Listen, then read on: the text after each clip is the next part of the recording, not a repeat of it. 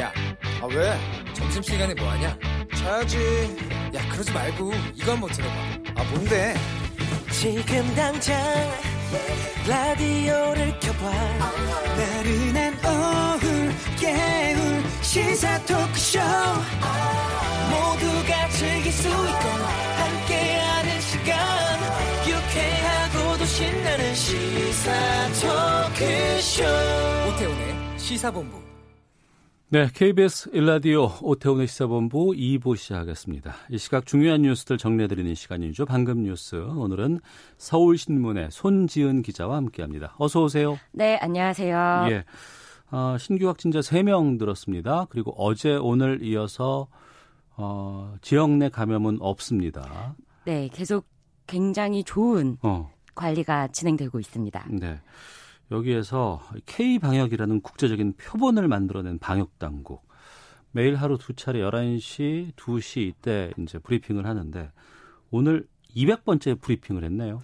네, 정부가 지난 1월 20일 국내 첫 코로나19 확진자 발생과 관련해서 브리핑을 처음 시작했는데 예. 이제 1월 29일부터는 말씀하신 대로 매일 오전 오후 두 차례 정례 브리핑을 열었습니다. 예. 이제 브리핑을 지금까지 주신 날은 딱 하루 4월 15일 국회의원 선거 때가 유일하다고 하고요. 음. 이제 중앙재난안전대책본부 중대본 브리핑은 오늘로 199번째, 중앙 중앙방역대책본부 이제 방대본의 브리핑은 200번째를 맞았습니다. 네. 이제 그동안 수어 통역과 영어 통역도 병행을 해 왔고요. 또 얼마 전에는 정은경 질병관리본부장이 어린이들이 궁금해하는 질문들을 받아서 참 재밌게 봤어요. 네, 또 예, 예. 이제 아이들이 또 어른들은 생각하지 못했던 음. 부분들을 많이 짚어줘가지고 그 브리핑도 굉장히 화제가 됐었습니다. 이제 이 브리핑이 K 방역의 굉장히 핵심 요소로 꼽히는 이유가 네. 이제 이런 위기 상황일수록 방역 당국과 국민 사이에 신 속, 투명, 정확한 소통이 더욱 중요하다. 음. 그러니까 어떤 거를 숨기거나 감추지 않고 예. 국민들에게 있는 그대로 알리는 게 중요하다. 이 방침이 K 방역의 성공을 이끌었다. 이런 평가들도 많이 나오고 있습니다. 예. 이제 코로나19 환자가 좀 많이 줄고 있는 상황이라 그동안 이제 감염 때문에 전담병원 지정됐던 곳 이런 곳들이 이제 일반 병원으로 좀 해제되는 경우도 있다고요. 네, 앞서 두 차례 감염병 전담병원을 일반 병상으로 전환을 했었는데요. 예. 이제 세 번째 병상 감축을 오늘 음. 정부가 방침을 밝혔습니다. 예. 어, 그런데 감염병 전담병원 병원을 일반 병상으로 전환해도 음. 코로나19 확진자가 뭐 갑자기 늘어난다든지 네. 다시 위기가 닥쳤을 때는 신속히 재가동할 수 있도록 준비도 같이 한다고 합니다. 음. 그리고 이제 감염병 위기 경보를 경계로 낮춰도 될 때가 아닌가 이제 이런 논의들이 이루어지고 있는데 네. 경계로 낮춰도 아마 그 정책 변화는 거의 없을 것이라는 게 정부의 설명이고요. 음. 또 지금 아직 시행 중인 마스크 오브제 유지 여부는 수급 상황을 종합 검토 한 후에 조금만 더 있다가 결정한다는 겁니다. 안정세로 가긴 했습니다만 좀 여러 가지 방역 체계와 관련해서는 보수적으로 접근할 필요가 분명히 네, 맞습니다. 있는 것 같고 특히 이제 우리나라 이제 질병관리본부라든가 중앙재난안전대책본부 이쪽은 상당히 좀 고생도 많으셨고 지금까지 잘 해주셔서 저희가 큰 도움을 받고 있지 않나 생각이 드는데 외국은 어때요 지금? 어, 국내 상황은 하루가 다르게 굉장히 좋은 징조들이 나타나고 있는데 국제사회는 여전히 곳곳에서 혼란이 가속되고 갈등이 계속되고 있습니다. 예. 이제 특히 미국의 도널드 트럼프 대통령은 계속해서 코로나19 바이러스의 기원이 중국의 우한 연구소다라고 주장을 하고 음. 또 미국이 이 증거를 갖고 있다라고 네. 주장을 해왔습니다. 그랬더니 이제 세계보건기구 WHO가 발끈했습니다. 어, AFP 통신에 따르면 네. 마이클 라이언 WHO 긴급 준비 등 사무차장이 화상 언론 브리핑에서 아직 미국 정부로부터 코로나19 기원에 대한 아무런 증거를 받지 못했다. 어. 미국의 주장은 추측에 기반한 것이다. 증거를 대라라고 예. 했다는 겁니다. 그리고 또 마리아 판케르크 오버 WHO 신종 질병팀장도 아 우리가 15,000개의 코로나 바이러스 유전자 배열을 가지고 있다. 음. 모두 자연에서 발생한 것임을 확인했다면서 트럼프 대통령의 주장에 반박을 내놨습니다. 네. 그 미국 대통령이 이렇게 주장을 이렇게 되는 건지에 대한 생각이 좀 들기도 하고 증거를 좀 줬으면 좋겠어요. 네. 항상 보면. 증거가 있는지 없는지도 아직 미국 국무부 내에서도 네. 많이 엇갈리고 있습니다. 그 증거가 없어도 여러 가지 주장만 많았던 것이 또 하나가 있었던 게 김정은 북한 국무위원장의 건강 이상 소리였는데 오늘 북한에서 이 관련해서 보도가 나왔어요? 네, 북한 대외 선전 매체 메아리가 남조선에서 날로 성행되고 있는 가짜 뉴스가 사람들을 혼돈 상태에 빠지게 하고 있다라고 보도를 한 겁니다. 이제 북한 매체가 물론 이 가짜 뉴스가 어, 김 위원장의 사망설이라든지 뭐 이런 거다라고 언급은 하지 않았지만 네. 북한이 가짜 뉴스라는 용어를 쓴 것도 굉장히 이례적입니다. 음. 어, 도널드 트럼프 대통령은 뭐 매 브리핑마다 fake news, 가짜 뉴스 이런 용어를 참 많이 쓰고 네. 우리도 일상적으로 이 용어를 쓰지만 북한에서 이 용어가 등장한 것도 처음입니다. 그리고 북한 매체 메아리가 남조선 보수 세력들이 유튜브를 비롯한 인터넷 방송을 대대적으로 내보내면서 표현의 자유라는 미명하에 현 당국에 불리한 가짜 뉴스를 퍼 뜨리는데 열을 올리고 있다 이렇게 주장을 했습니다. 그리고 이제 문제가 됐던 미래통합당에서는 자성의 목소리도 계속 나오고 있는데요. 네. 장재원 의원은 오늘 페이스북에 이제 어제 태영호 지성호 당선자가 사과를 했잖아요. 네. 이에 대해서 늦었지만 잘한 일이다라고 평가를 했고 우리가 이 당선자들을 공천한 이유가 하루 이틀 북한의 주요 정보를 빨리 알자는 것이 아니다라고 반성을 촉구했습니다. 네. 5월 7일은 어, 더불어민주당의 원내대표 경선이 있고 5월 8일은 어, 미래통합당이 있습니다. 관련 소식 좀 정리, 정리 해 주시죠. 네, 일단 5월 7일 어, 180석의 슈퍼 여당을 이끌 민주당의 원내사령탑을 뽑는 선거가 치러집니다. 네. 이제 기호순으로 현재 4선의 김태년, 3선의 전해철, 4선의 정성호 이렇게 3파전으로 치러지고요. 김태년 후보 같은 경우에는 이제 당정청과 가장 많이 손발을 맞춰봤다 이러면서 일하는 능력을 자신하고 있고요. 전해철 후보 같은 경우는 뭐 친문의 최측근입니다. 그래서 이 실질적인 협력은 내가 해낼 수 있다 이렇게 주장을 하고 있고 정성호 후보는 이제 비주류지만 야당과의 협의에 자신이 있다 음. 이렇게 하면서 이제 열심히 선거운동을 펼치고 있고 예. 아직 저희가 판세를 가늠하기는 좀 이릅니다. 네. 그리고 워낙 초선 의원들이 초선 당선자들이 많기 때문에 음. 좀 그날 현장에서 결과를 좀 지켜봐야 할 것 같습니다. 통합당은요? 네, 통합당은 이제 하루 늦은 8일에 원내대표 경선을 치르는데요. 이제 오늘 어, 주중 대사를 지냈고 서울 용산에서 사선 고지에 오른 권영세 당선자가 이제 경량, 경남 밀양, 밀양, 의령, 참하, 함안, 창녕에서 삼선이 된 조해진 당선자와 짝을 이뤄서 출마를 확정했습니다. 예. 이제 어 통합당의 선거는 민주당과 다르게 원내대표 후보와 정책위 의장 후보가 짝을 이뤄야만 후보 등록이 가능합니다. 그러니까 러닝메이트제죠? 네, 맞습니다. 그런데 이제 워낙 영남 당선자들만 넘쳐나다 보니 예. 어. 서로 이제 짝을 구하지 못해서 지금 아마도 중간에 출마를 포기해야 되는 후보들도 나올 수 있거든요. 예. 그런데 이제 PK의 조혜진 당선자, 그다음에 서울의 권영세 당선자가 짝을 이뤄서 음. 이제 또 유력한 후보군으로 떠올랐습니다. 그래서 미리 출마 선언을 한 대구 5선의 주호영 의원, 그다음에 4선 충남 출신의 이명수, 3선 김태흠 의원 이렇게 사파전 구도가 오늘까지는 확정된 상황입니다. 알겠습니다. 자, 방금 뉴스 서울신문의 손지은 기자와 함께했습니다. 고맙습니다. 네, 감사합니다.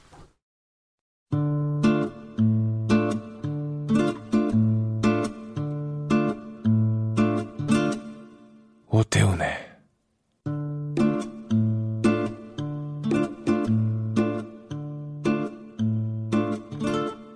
시사본부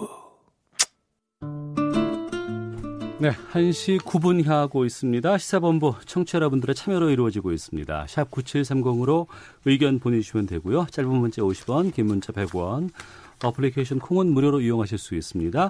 팟캐스트와 콩 KBS 홈페이지를 통해서 시사본부 다시 들으실 수 있고 유튜브로도 만나실 수 있습니다. 유튜브 검색창에 KBS 일라디오 아니면 시사본부 이렇게 검색하시면 영상으로도 확인하실 수 있습니다. 아, 매주 화요일에는 현안 둘러싼 여야 의원들의 가감없는 설전이 있는 정치 화투가 있습니다. 오늘 두 당선자 모시고 말씀 나누겠는데요. 먼저 앞서서 지금 방금 뉴스에서 저희가 좀 연락을 받았습니다. 어, 미래통합당 조혜진 당선자 나오셨습니다. 어서 오세요. 반갑습니다. 예. 조혜진입니다. 어, 각서라고 해서 뵀다가 이제 정치화투로 오셨어요. 이 정치화투는 현역 의원들 위주로 이제 예. 하는 그런 이제 좀 제가 원웨일 때 그때 뵀던 거죠. 예, 예, 예. 링이 좀 달라진 거죠, 이제. 예, 예. 먼저 그 소감부터 좀 듣겠습니다. 축하드리겠고요. 예, 원웨일 때 에, 뵙다가 이렇게 어, 다시 재취업을 해가지고 뵙게 예. 돼서 정말 감회가 새롭습니다. 예. 그리고 어. 바로 이제 또 정책위 의장까지 지금 노리고 계시는 것으로 지금 듣고 예. 있는데 차근차근히 좀 말씀 듣고요. 예, 또 저희 시사본부와는 전화로만 저희가 좀 이렇게 인터뷰를 좀 했었고요. 더불어민주당의 박주민 최고위원도 오늘 정치와투에 자리하셨습니다. 어서 오세요. 예, 안녕하십니까. 예, 청취자께 좀 인사 말씀 좀 부탁드리겠습니다. 예, 안녕하십니까. 박준입니다. 예. 어, 더불어민주당의 공동 선대위원장도 맡으셨었는데 선거 기간 고생도 좀 많으셨다면서요. 선거 기간에 뭐 다들 고생하죠. 지금은 좀 어떻게 좀 여유가 좀 생기셨어요? 지금은 이제 물리적인 시간은 뭐 선거 때에 비하면 뭐 당연히 많이 가지고 있고요. 예. 그래서 지금 아이가 지금 22개월 됐는데 어. 아이를 열심히 보고 있습니다. 지금. 아 그래요. 네. 아, 어린이날 선물은 뭘 좀? 어린이날 선물 준비 못했고요. 예. 예, 오늘도 사실은 밖으로 나온다고 혼 많이 나면서 나왔습니다. 그러셨군요. 자, 두 분 당선 모두 축하드리겠고요. 정치화투 본격적으로 좀 시작하도록 하겠습니다. 어, 민주당 또 통합당 이번 주에 새로운 원내대표를 뽑습니다. 어, 앞서서 방금 뉴스에서 좀 소개를 받았는데요. 지금 그 당내 상황 좀 어떤지 그리고 어, 새 후보로 좀 압축이 돼 있는 상황이잖아요. 네. 예, 좀 말씀해 주시죠. 뭐 아까 그 송 기자님이 말씀하셨지만 네. 어, 더불어민주당의 경우에는 이제 김태년, 전해철, 정성호 이렇게 세 분이 지금 출사표를 어, 던진 상황이고요. 네. 5월 7일 날 선출하게 됩니다. 예. 그리고 선출을 위한 어, 정견 발표라고 할까요? 그게 어. 5월 6일 날 있게 됩니다. 그래서 예. 뭐 내일부터 당장 어, 진행이 되는 것이죠. 음. 예. 그 더불어 시민당 쪽에서는 지금 여기는 참여할 수 없는 거죠. 네, 다- 뭐 공동 뭐 교섭단체를 꾸, 꾸리거나 그런 게 아니고 예. 지금 현재는 별개 당이기 때문에 어. 예, 참여할 수 없습니다. 예. 미래통합당은 지금 그 애초에 3파전이라고 보도가 됐다가 오늘 권영세 그리고 조해진 이 조합이 러닝메이트가 지금 다 새롭게 등장하게 됐어요. 원래는 5파전이었다가 예, 예. 예, 발표한 사람이 3명에서 3파전이었다가 어. 어, 제가 원내대표 출마를 그 접고 네. 어, 정책위 의장 러닝메이트 쪽을 선택을 함으로 함으로써 이제 4파전이 됐는데 네. 내일 후보 등록을 해야 최종적으로 아, 내일까지 등록은 마감인가요? 내일 등록입니다. 예, 예. 아, 근데 저희 당은 에, 정책위의장 러닝메이트를 확보해야 등록을 할 수 있는 예, 규정으로 돼 있거든요. 예. 뭐 다들 뭐 잘 하시겠지만 혹시라도 이제 저처럼 음. 열심히 뛰어다녔지만은 파트너를 못 구한 분이 나오시게 되면은 또 네. 이게 경쟁 구도가 좁혀질 수도 있죠. 그러니까 파트너를 못 구하면 러닝메이트를 구하지 못하면 어떻게 되는 거예요? 후보 등록 자체가 안. 안 돼요? 민주당은 어. 그 원내대표만 출마하면 되고 그래서 예, 예. 원내대표 본인만 등록하면 되는데 음. 저희는 규정이 틀려가지고 예. 어, 파트너까지 정해져야 러닝메이트 정책위의장 후보까지 정해져야 후보 등록이 됩니다. 어. 아, 마 그게 그 차이일 것 같아요. 저희 당은 이제 원내대표는 원내를 책임지고 네. 당 전체를 책임지는 건 이제 당대표고 당대표잖아요. 예. 정책위 의장은 그런 당대표를 보좌하는 어. 어, 구조로 되어 있거든요. 그래서 예. 이제 원내대표하고 러닝메이트 구조가 아닌데 어. 아마 이제 미래통합당은 그게 아니라 원내대표를 보좌하는 원내대표와 같이 가는 구조로 아마 정책위 의장을 생각하고 있는, 있는 것 같습니다. 제가 알기로는 원래 저희가 원내대표만 뽑는 음. 어, 규정이었다가 네. 예, 예. 그 당시 민주당이 원내대표하고 정책위의장 패키지로 하는 걸 아, 벤치마킹 그랬었어요? 해가지고 아, 서로가 바꾼 뭐 거군요. 따라갔는데 이제. 예, 예. 또 민주당은 또 바뀌고 저희는 네. 그대로 남아 있고 그런데 이번에 해보니까 정책의장 후보 구하는 게 정말 이렇게 힘든 줄 몰랐어요. 저는 근데 왜 그렇게 힘든 거예요, 구하기가? 어, 알고 보니까 원래 힘들었더라고요. 그러니까 어. 예를 들면 이전에 유승민 원내대표, 네. 지난번에 김성태 원내대표 이런 분들은 음. 나중에 최종적으로 당선됐거든요. 어. 네. 그, 그 당시도 굉장히 유력한 후보였었거든요. 예, 예. 그런데도 마지막까지 힘- 구하는 게 힘들어가지고 음. 굉장히 삼고 처리, 오고 처리까지 하고 음. 여러 가지 해프닝까지 해가면서 음. 뭐 어디 가서 찾아서 무작정 기다리기도 하고 뭐 음. 그런 그렇게 해서 한 걸 보고서 어그 자체가 어렵구나 생각이 들었고 이번에 제가 접촉을 하는 과정에서 느낀 거는 저희 당이 이번에 선거에서 참패하고 나서 숫자가 확 줄어들었고 예. 원내 지도부 저 희- 권한이 이제 의석 숫자에 비례하는데 음. 그 지도부 권한도 확 줄어드는 거죠. 네. 아주 냉정하게 말하면은 21대 국회에서 미래통합당 원내 지도부가 스스로 할 수 있는 일이 아무것도 없고 어. 또 민주당이 하고 하는 걸 막, 막을 방법도 하나도 없고 예. 그런 정도로 이제 힘이 빠진 지도부로 출범을 하니까 성과 내기 어려울 거다. 음. 그 반면에 당이 참패하고 혼란스러운 상황이어서 수습하고 하려면은 굳은 일은 많을 거다. 네. 그 때문에 뜻은 있었지만 이번엔 패스하자는 분들이 의외로 많더라고요. 음. 거기다가 이제 어, 저 같은 경우는 개인적으로는 또 이제 4년 쉬고 들어와 놓으니까 네. 초선 재선들은 이렇게 알 기회가 없어 놓으니까 아. 모르는 사람이 불쑥 와서 같이 합시다 그러니까 음. 어, 쉽게 이렇게 그 보- 본인도 이제 몸을 실는 거지 않습니까? 예. 결단하는 건데 그 주저하게 되더라고요. 그러고 보니까 박주민 의원님하고 그 조혜진 당선자하고 같이 그 원에서 생활해 본 적은 없으셨네요. 그러니까. 네, 사실은 네. 그래서 지금 뵙는 건 처, 처음입니다. 예, 예. 뭐 첨언을 좀 드리자면 아마 정책위 의장이 거기다 또 고생은 많이 하는데 빚은 덜 나는 원내대표에 네. 비해서 음. 예. 그런 자리라서 아마 예. 더 구하시기가 어렵지 않을까. 예. 원내대표 선거를 하게 되면 그 특히 의원들의 표심은 정말 알기 힘들다라는 얘기들을 참 많이 하곤 네. 했거든요. 네. 지금 민주당의 지금 예상은 지금 뭐 물론 대놓고 말씀하실 수는 좀 없는 상황이시긴 하겠지만 특히 요즘에 나, 오는 얘기들은 초선 의원들의 표심이 어떻게 될지가 참 궁금하더라라는 얘기들이 많이 나오거든요. 그러니까 지금 말씀하신 것처럼 그 선거에서 가장 어려운 선거가 이제 원내대표 경선이다 이런 말씀들을 선배들은 하시더라고요. 그래서 예. 그 이유가 뭐냐 그랬더니 이제 말씀하신 것처럼 속마음을 알 수가 없다는 거예요. 음. 그러니까 그 어떤 분들 농담으로는 만약에 원내대표 후보가 이제 두 명이 나왔다.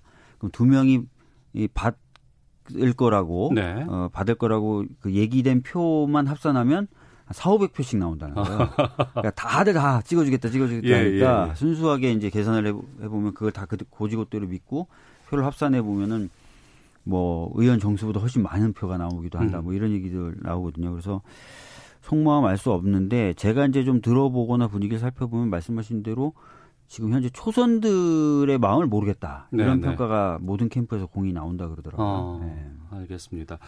그리고 지금 그 미래통합당의 새 원내 대표는 지금 비대위 관련한 거의 모든 뭐 입장 이런 것들이 중요할 수밖에 없는 상황이 돼버렸습니다. 예. 애초에 원내대표 출마하겠다고 발표를 한 이명수, 김태흠, 주호영 의원 이쪽은 뭐, 뭐 주호영 의원은 비대위 이제 좀 찬성의 입장이고 예. 이명수, 김태흠 의원 같은 경우에는 좀 유보적인 입장들, 반대하는 입장들을 좀 예. 보여왔었는데 예.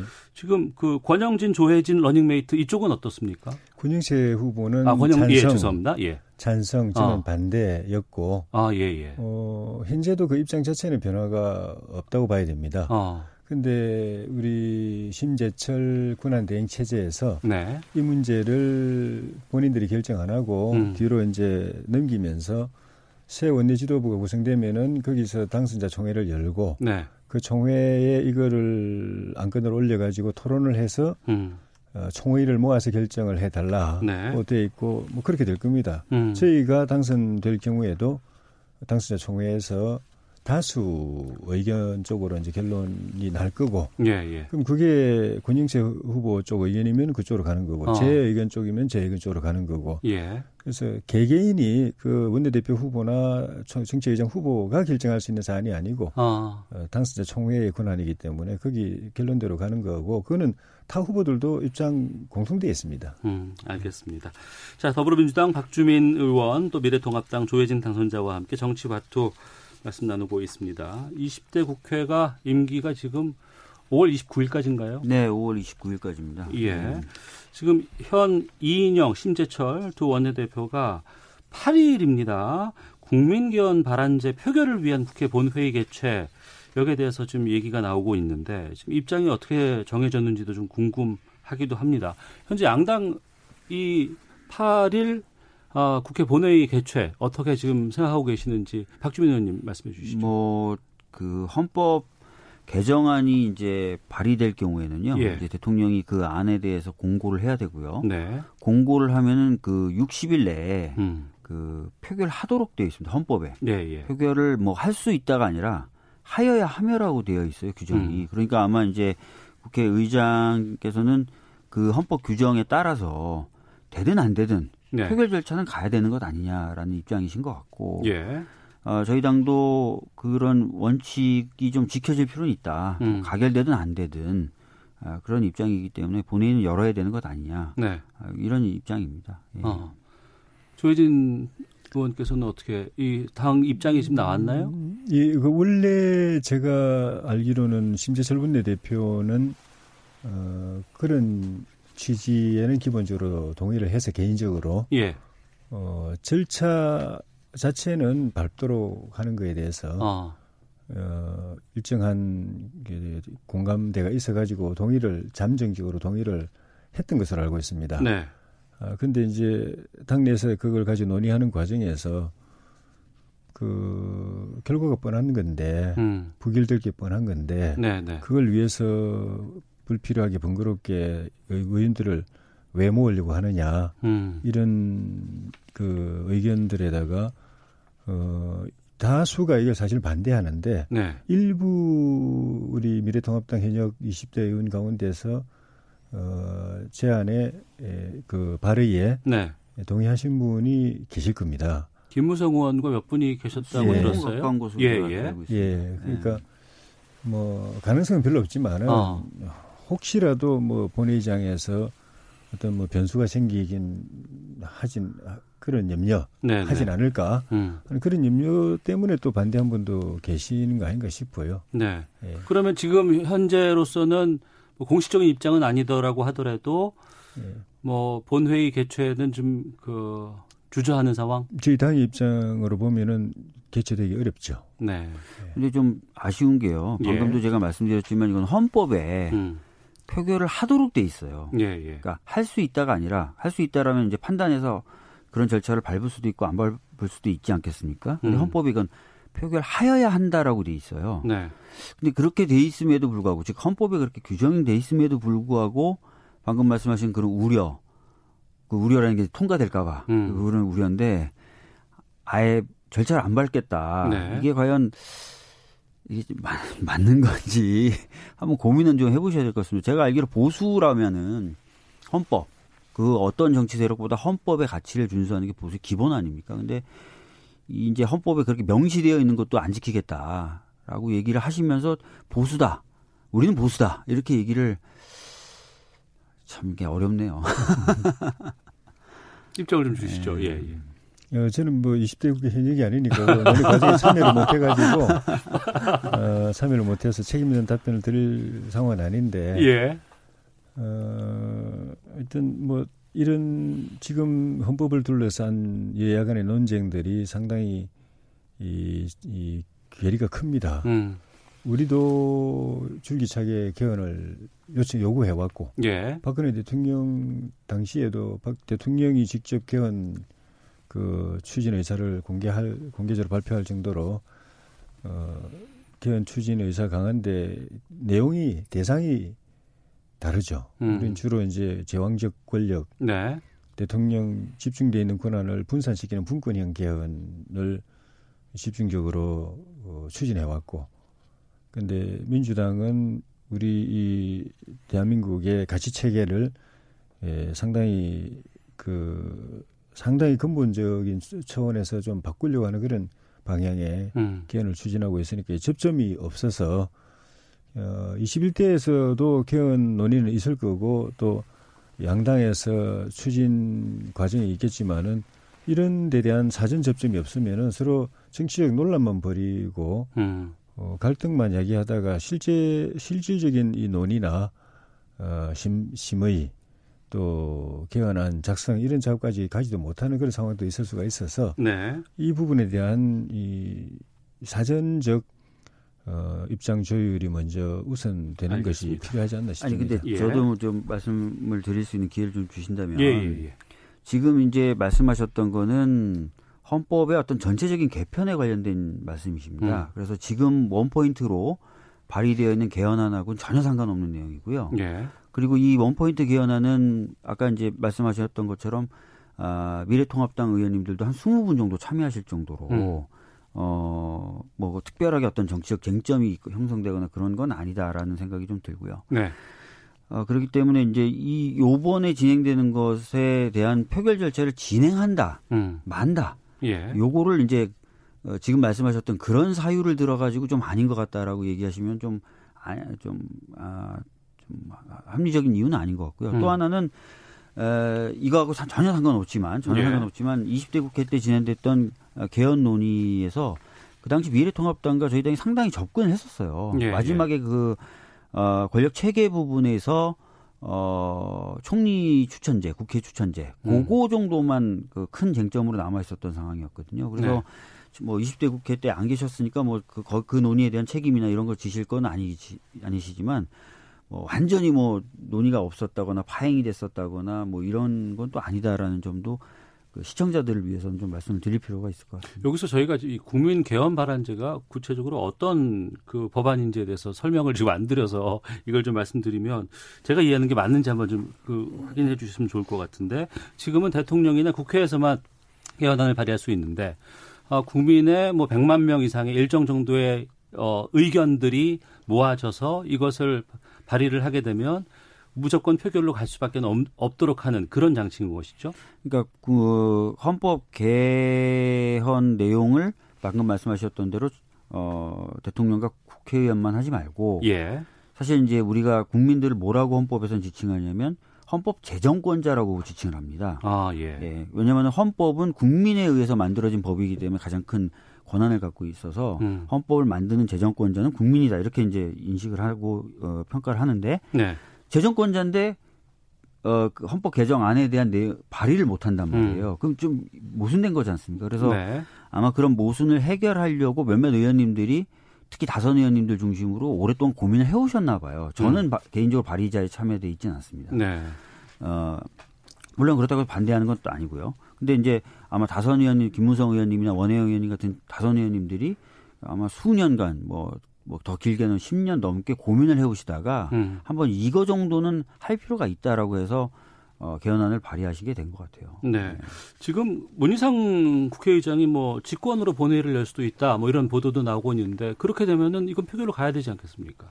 음, 직권으로 열더라도 지금 우리 당 입장에 변화가 없다면은 그 표결이 되려면은 3분의 2는 참석을 해야 되거든요. 예, 예. 근데 3분의 2가 안 될 거기 때문에 표결이 진행이 될 수가 없죠. 아, 표결로 갈 수도 없다. 없습니다. 아, 예, 우리 예. 당이 참 저 본회의장에 들어가지 않는 이상은 어. 할 수가 없고 이 국민 발안제 경우에 기본적으로 헌법의 정신이나 뭐 자연법적인 원리도 그 국민이 헌법 재정권자, 국민이 주권자이기 때문에 나라의 네. 주인이기 때문에 음.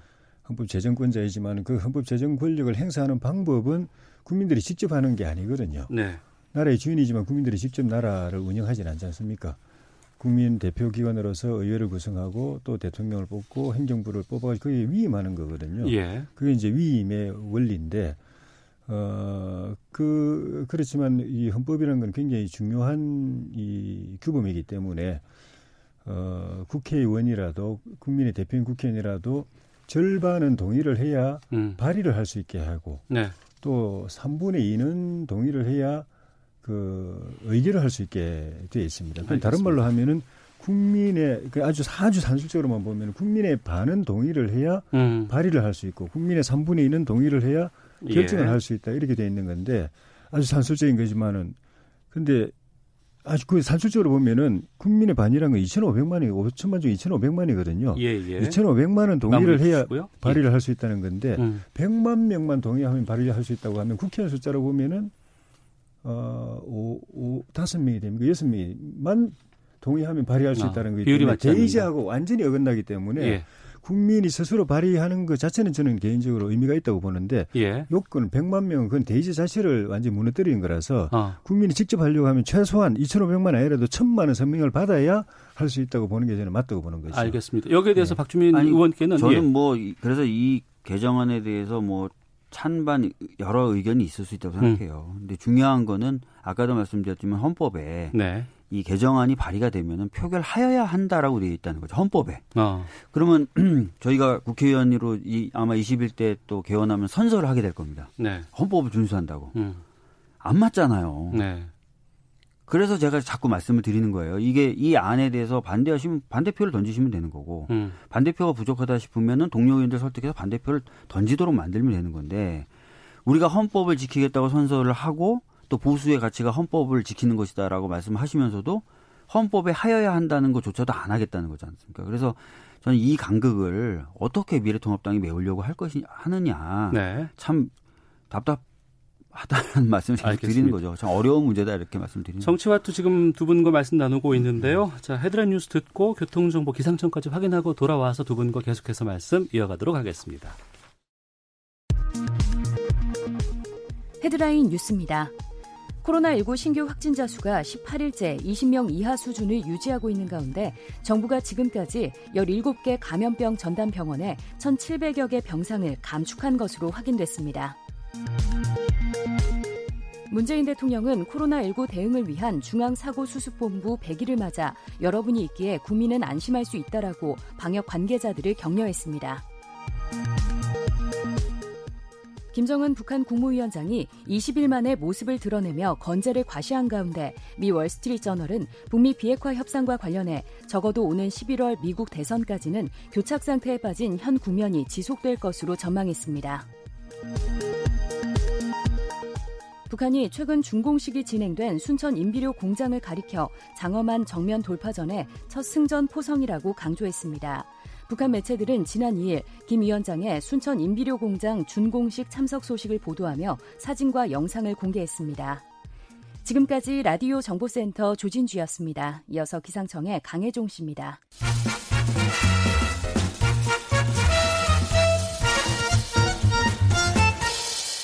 오태훈의 시사 본부. 네, 더불어민주당의 박주민 최고위원 또 미래통합당 조혜진 당선자 두 분과 함께 정치화투 이어가고 있습니다. 20대 국회에서 아, 8일에 어, 본회의 열어서 개헌안 아, 표결을 들어갈 수 있을지에 대해서 말씀 나눠봤는데요. 어, 그 시기를 넘기고 나면 또 21대 국회에서도 여러 가지 이제 개헌에 대한 얘기들이 좀 나올 것 같습니다. 두 분께 21대 국회에서의 개헌 필요성에 대해서 좀 말씀을 좀 듣도록 하겠습니다. 박주민 의원께서 먼저 말씀해 주시죠. 예, 20대 국회 때 이제 개헌 관련된 많은 작업을 거쳤지만 잘 되지는 않았어요. 예. 어, 그러면서 이제 정부에서는 더 이상 뭐 개헌에 대한 얘기를 하지 않겠다. 이렇게 음. 얘기를 한 거고. 지금 상황을 한번 좀 봐야 될 것 같아요. 네. 지금 코로나 19 때문에 방역에 대해서도 더 신경을 써야 되고 또 특히 코로나 19로 인한 경제적 어려움을 해결하는 과제가 지금 남아 있고 굉장히 시급합니다. 네. 그래서 이거를 지금 해야 되는 상황인데 이 상황을 저는 개헌 논의로 어, 모든 에너지를 정치적 음. 에너지를 소비해서는 안 된다고 생각을 하, 거든요 예. 그래서 뭐 대, 개헌 드라이브가 걸려야 된다 또는 음. 뭐걸 거다 저는 맞지 않다고 봅니다. 현재로서는 예. 예. 조혜진 의원께서는요. 그 새 21대 임기 초기에는 그렇죠. 어. 어 근데 아마 중반 이 사태가 이제 해, 해결이 되고 사회가 음. 정상화되면 네. 중그 이후로는 뭐 뭐 두 번째 둘째 해 정도나 이때는 여야 할 것 없이 각자 또 이 문제 제기하지 않나 싶고요. 음. 어, 근데 이게 그 우리 국가 발전에 어좀 좀 미래 비전으로서 역할을 하려고 하면은 네.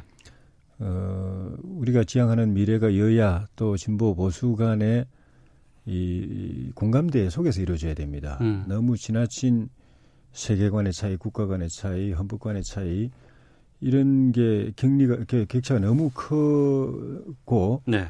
그 상태에서 이 접점이 굉장히 쉽지 않은 개헌 방향을 가지고 논의를 하게 되면은 장외에서부터 벌써 들고 나버립니다. 음. 그래서 이게 이 체제 문제가 돼버리면은 네. 장외의 대결 구도가 형성이 돼버리고 그러면 장내도 그 국회 안에 개헌 논의도 거기에 연동이 돼가지고 서로 각자 자기 주장만 하고 접점이 안 생기고 그러면 국가적 에너지만 낭비하고 개헌은 안 됩니다. 네. 그래서 그 문제에 있어서 논의를 시작하기 전에 뭐 개헌안은 물론이고 논의를 음. 시작하기 전에 에, 그 대한민국 미래 비전에 대한 네.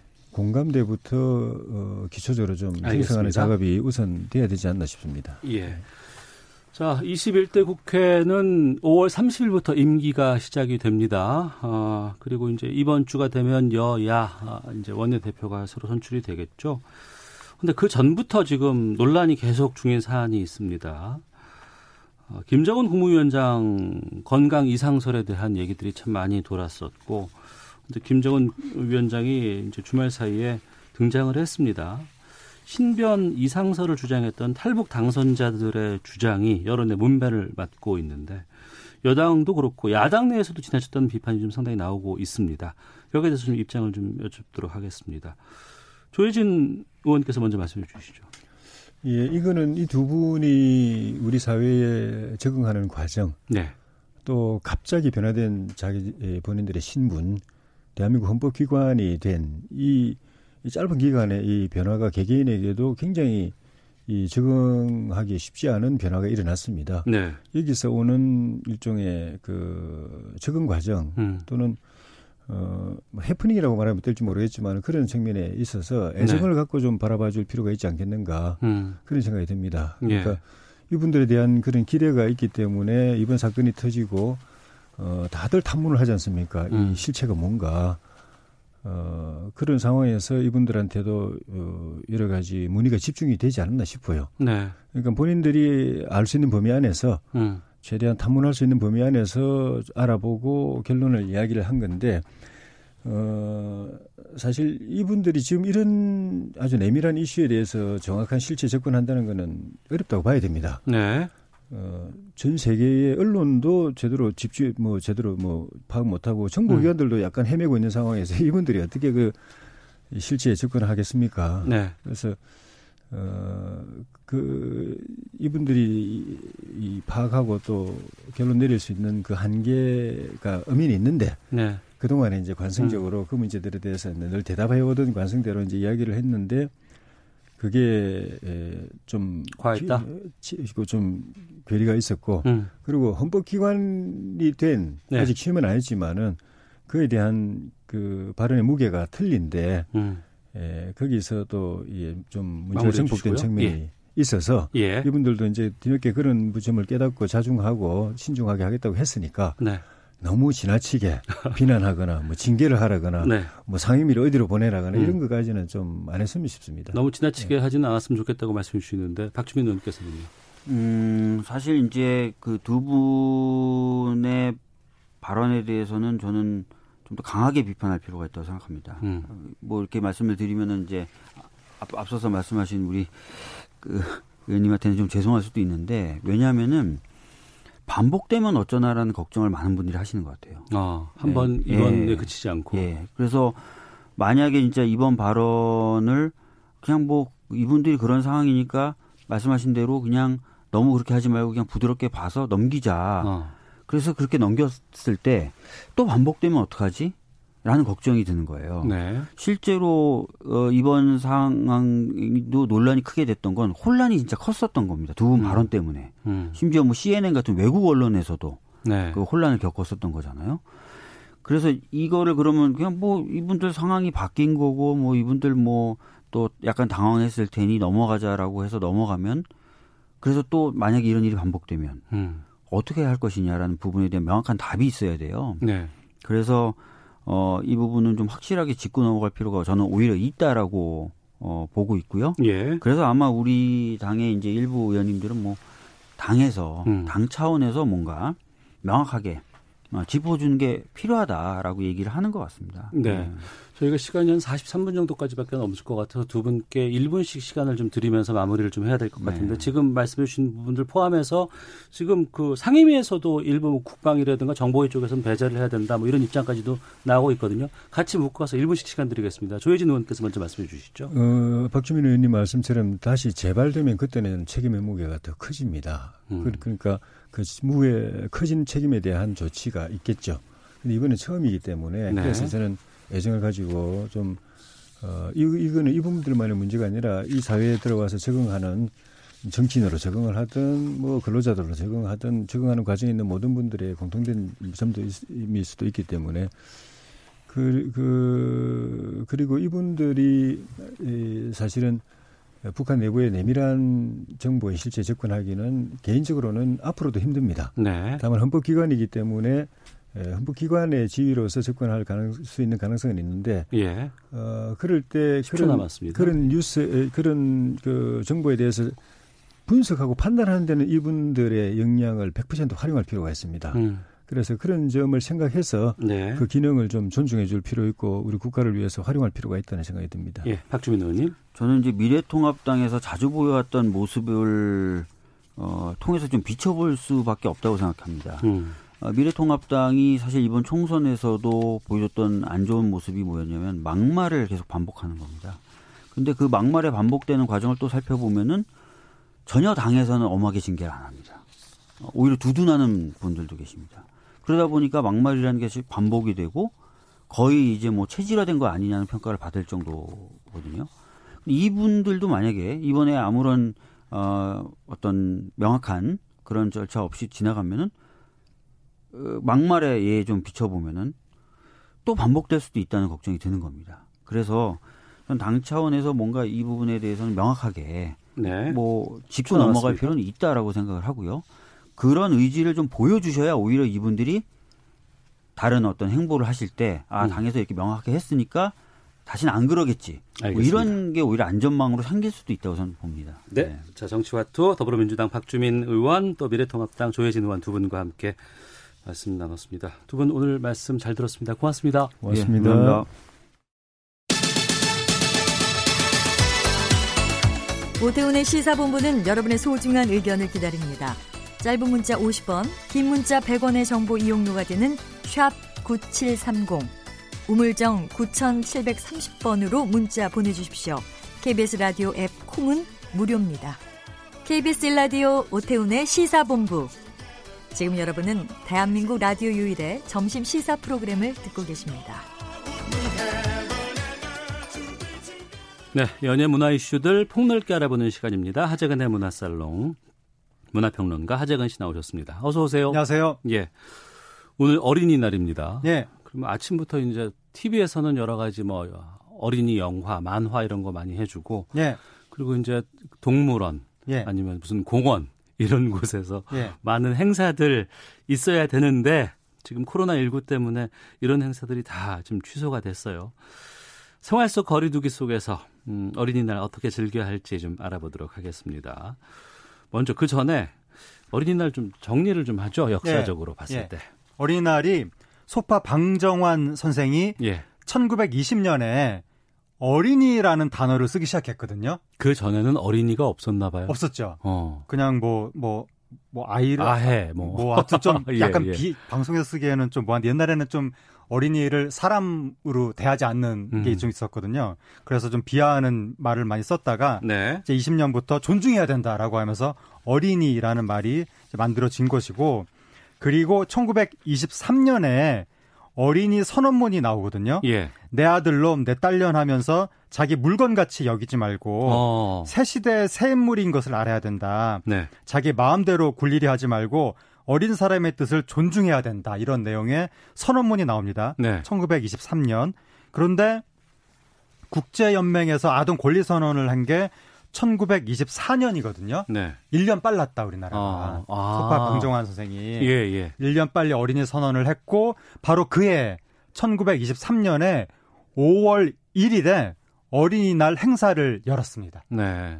식민지 시절에. 어. 그래서 계속 어린이날 행사를 하다가 일제 방해로 40년부터 못 하다가 음. 해방된 이후에 다시 시작이 됐는데 원래 5월 1일이었잖아요. 네네. 근데 5월 1일을 어린이날로 하기에는 문제가 있었던 것이 이날이 노동절이니까 음. 요즘에 근로자의 날이라고 하죠. 네. 그 노동절하고 겹쳐가지고 날을 옮기자라고 해서 해방하고 나서 5월 달에 첫 번째 일요일이 5일이었거든요. 음. 그래서 5월 5일이 어린이날이 된 겁니다. 네. 5월 5일 되면 예전에 뭐 청와대도 가고 뭐 거기서 대통령하고 사진도 찍고 뭐 행사도 하고 뭐 이런 게 참 많이 있었는데 네. 올해는 지금 그런 건 할 수 없고 청와대에서 뭐 특별히 이벤트를 좀 준비했다면서요. 네, 청와대에서 고- 동영상을 공개를 했는데 예. 이제 어린이들이 청와대를 방문해서 대통령 부부와 함께 청와대를 여행하는 내용으로 음. 예, 그래서 이제 동영상을 보면은 가상 공간처럼 청와대를 이렇게 보여주면서 거기서 문재인 대통령하고 김정숙 여사가 인사를 하고 네. 이제 그 영상을 통해서 청와대 본관 내부 뭐 집무실 질병관리본부 브리핑 현장 군악대 환영 무대 이런 것들을 이제 아이들이 함께 지켜보는 내용으로 어. 동영상이 유튜브에 공개됐습니다. 그 영상 보면 실물이 아니고 게임 캐릭터 같은 걸로 이렇게 했더라고 보니까. 그러니까 이제 아동 그 이 어린이들 취향에 맞게 예, 예. 친숙한 뭐 캐릭터라든가 어. 어린이들이 좋아할 만한 표현 방식으로 표현이 된 거죠. 예. 그리고 어린이날 행사 원래는 지자체에서도 많이 하고 특히 이제 오늘 이제 무관중으로 그 프로야구가 이제 개막이 되는데 이때도 원래 어린이날 행사 같은 거 참 많이 했었거든요. 네. 야구장에서도 예. 다 온라인으로 한다면서요. 뭐다 온라인은 아니겠지만 음. 이제 그 공공기관에서 네. 과거에는 실제 그 뭐라고 해야 되죠? 현, 현실에서 물리적, 물리적 으로 했던 행사를 예, 이제 예. 온라인으로 돌리는 경우가 있는데 예. 예를 들어서 국립 생물 자원관 같은 경우에 2020 온라인 어린이날 행사를 오늘 오후 3시부터 1시간 동안 네. 생중계로 어. 유튜브에서 이제 하게 되는데 예. 여기서는 뭐 호랑이, 반달 가슴곰, 흰목, 물대새 이러한 그 동물들을 주제로 전문가 강의가 열리고 음. 관련 퀴즈를 해가지고 채팅방에서 문제를 맞춘 어린이 100명한테 네. 뭐 문화 상품권을 상품으로 준다고 하니까 오늘 오후 3시부터 관람을 하시면 괜찮을 것 같고 당분간은 이게 생활 방역이라고 하더라도 사회적 거리두기는 여전히 해야 되니까 어, 그럼요. 네, 이런 온라인 행사를 많이 챙겨보시면 좋을 것 같습니다. 예. 이 수업도 이제 온라인으로 했었고 이제는 어린이날 행사도 온라인으로 할 수밖에 없는 상황이고 원래 그 어, 보도에서 이제 네. 어린이날 되면 항상 하는 게 네. 헬기를 띄워요. 이걸 네. 어디에 띄우냐면 이제 무슨 그 동물원, 네. 서울대공원 네. 이런 데 띄워가지고 사람들 네. 북적북적 하는 거 네. 많이 홍보하곤 했었는데 네. 어린이날 하면 동물원이었거든요. 그렇죠. 근데 지금 동물원들 개장도 못 하고 지금 그런 상황 아니겠어요? 개장을 못 했었는데 네. 요번에 이제 기- 개장하는 동물원들이 있거든요. 어. 그래서 관람을 갈 수는 있는데 예. 여전히 거리두기는 해야 된다. 어. 그래서 이제 동물원 관람 지침이 나왔는데 예. 그 표를 살 때 온라인으로 예매하자. 음. 그리고 동물원 안에서도 2미터 거리두기 하자. 네.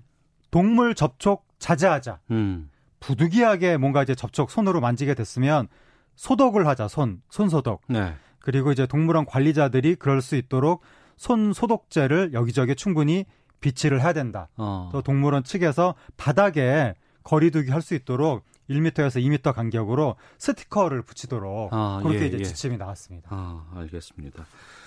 자, 오태훈 시사본부 하재근의 문화살롱 함께하고 계십니다. 다음 주제 좀 살펴보도록 하겠습니다.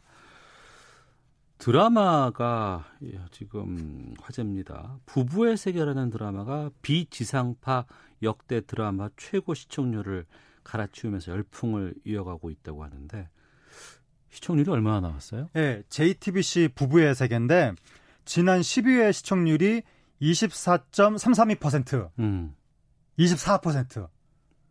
지상파 KBS 주말 드라마도 아닌데 예, 예. 24%가. 아이고. 예. 이게 보통 KBS 주말 드라마가 20%를 잘 넘거든요. 예, 예. 비지상파에서 이런 수치는 정말 보기 드문 건데 음. 기존의 비지상파 시청률 기록이 네. 스카이캐슬 예. 23.779%였거든요. 깼네요. 예, 스카이캐슬을 깨고 어. 요번에 부부의 세계가 최고 시청률 기록을 세웠습니다. 이 부부의 세계가 저는 아직 하- 한 번도 못 봤어요. 이게 네. 어떤 드라마예요? 아, 이게 이제 부부가 있는데 남편이 바람을 핀다. 네. 그래서 그 남편이 바람 폈던 여자하고 다시 재혼해서 부부가 됐는데 그 와중에 또 바람을 필 것 같다. 뭐 이런 어. 내용입니다. 예, 예. 네, 그리고 어 그 남편의 친구인 또 다른 남자가 여자 주인공하고 잠깐 바람을 핀다. 뭐 이런 내용.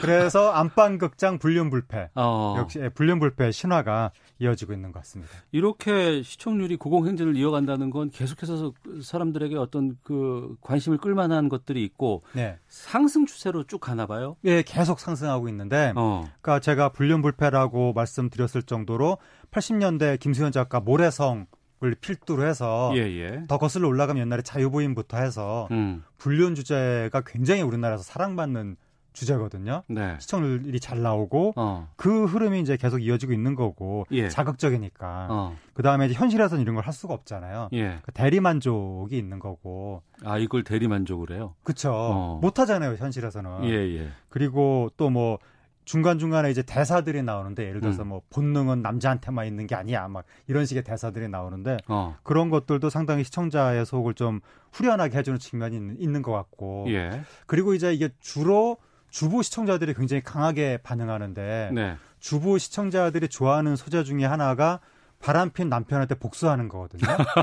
그래서? 점 찍고 복수하고 막 그랬잖아요. 어, 예. 예, 예. 남편은 바람 피워서 결국 그 다른 여자한테 나가서 개고생하게 되고 어. 이 개고생이란 단어가 방송에서 쓰면 안 되는 줄 알았었는데 일반적으로 쓰게 된 게 그 드라마를 계기로 쓰게 됐는데 어. 그 어떤 복수의 결과 그렇게 되는 거거든요. 예. 여기서도 이제 김희애 씨가 이제 주인공인데 남편한테 복수하는 것처럼 음. 스토리가 전개가 되면서 이제 대리만족이 됐던 것이고 또 김희애 씨가 남자들은 다 무능한데 거의 완벽하게 똑소리 나는 그 여성의 모습을 보여주기 때문에 네. 그것도 뭔가 그 이 여성분들한테 롤 모델의 역할을 하면서 음. 그리고 작품의 완성도가 꽤 높거든요. 네. 그래서 뭔가 좀 고급스럽고 우아한 느낌. 그러니까 불륜 복수물인데 막장 드라마 같지 않고 어. well-made 같은 느낌. 예. 그래서 아마 더 인기가 있는 것 같습니다. 원작이 따로 있다면서요. 원작이 영국의 BBC에서 방송된 드라마거든요. 아, BBC가 불륜 드라마를 예, 예. 아, 예, 예. 그래서 거기에서 굉장히 치정 스릴러 같은 느낌으로 만들어서 어. 그게 이제 우리나라에서 이게 그 장르물처럼 이제 표현이 된 거죠. 네. 그래서 호평이 호평을 받고 있는 건데 그 BBC의 원작 프로듀서가 음. 한국판을 보고 뭐라 그랬냐면 1편, 1, 2편을 보고 김희애 캐스팅에 성공 요인이 있는 것 같다. 아. 탁월한 연기로 뭔가 이 서서히 이 진실을 깨닫는 여성의 모습을 세심하게 그려내면서 뭐 균형을 잡는 연기가 압권이었다. 이런 식으로 그러니까 김희애 씨의 연기가 굉장히 좀 탁월하다고 이제 국제적으로까지 인정을 받는 것 같습니다. 네. 저희도 그 시사본부 제작진하고 같이 회의를 하다 보면 저만 좀 빠져 있어요. 이 이건 저만 못 봤으니까 안 예. 보고. 그러니까 예. 왜 그걸 못 봤냐고 막 뭐라고 하시던데. 예. 하여튼 뭐 이렇게까지 시청률이 많이 나온다고 하니까 좀 다뤄볼 수밖에 없는 상황이었고. 근데 또 그 다른 드라마들에 대해서 기대가 꽤 있었는데 그런 드라마들은 성공을 좀 많이 거두지 못하고 오히려 부부의 세계만 지금 독보적으로 인기를 좀 끌고 있다고요. 요번에 이제 최대 기대작이 최근 현 시즌에 더킹이었거든요. 어. 더킹 영원의 군주. 예. 이게 왜 최대 기대작이었냐면 김은숙 작가의 신작이기 때문에 김은숙 작가 하면 도깨비? 김은숙 작가가 최근에 태양의 후예 도깨비 미스터 션샤인. 아 그러면 거의 최고의 예, 작가잖아요. 3연속 예, 예. 대형 히트작. 어. 그 한류 스타를 줄줄이 배출해낸. 네. 그리고 기존에 김은숙 작가가 배출한 한류 스타. 음. 그 상속자들의 이민호 씨. 네. 도깨비의 공유. 김고은 씨. 아, 예, 예. 그 두 남녀 커플이 요번에 등장을 하는 거거든요. 아, 그래요? 예. 어, 이민호와 김고은. 김고은. 예. 예, 예. 그러니까 엄청난 기대를 모았는데 예. 시청률이 원래 김은숙 작가는 드라마가 시청률이 항상 우상향하거든요. 이렇게 예, 예. 올라가거든요. 어. 요번에 처음으로 내려갔어요. 음. 1, 1 2, 3, 4, 5, 5회까지 네. 1회부터 5회까지 쭉 내려갔어요. 어. 그래서 처음 보는 현상이 나타나서 매우 놀랍다. 예. 원래 6회에서 다시 살짝 올라가긴 했는데 음. 의외로 시청률도 떨어지면서 비난도 받는 현상이 나타나고 있습니다. 비난이요? 예. 왜냐하면 그 백마탄 왕자님이라고 흔히 우리가 로맨틱 코미디 같은 이제 드라마에서 네. 그런 걸 비유적으로 표현하는데 요번에 이- 이민호 씨가 황제로 나오거든요. 대한제국. 아, 대한제국이 배경이에요? 대한민국하고 대한제국이 평행 세계로 엮여 있는 거예요.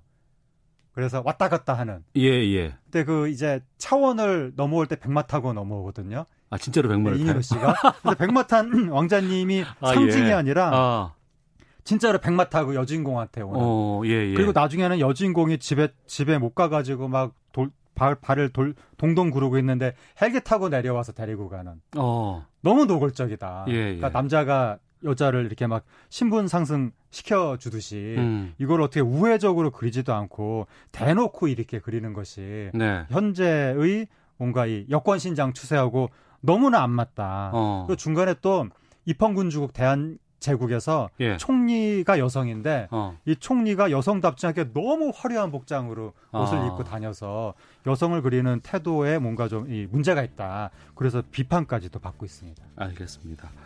자, 드라마에 요즘 명과 암이 있다는 걸 좀 알려드리도록 했- 하겠습니다. 하재근의 문화살롱, 하재근 문화평론가와 함께했습니다. 오늘 고맙습니다. 감사합니다. 예, KBS 라디오 오태훈의 시사본부 어, 어린이들 함께했습니다. 여기서 인사드리겠습니다. 저는 내일 다시 찾아오겠습니다. 안녕히 계십시오.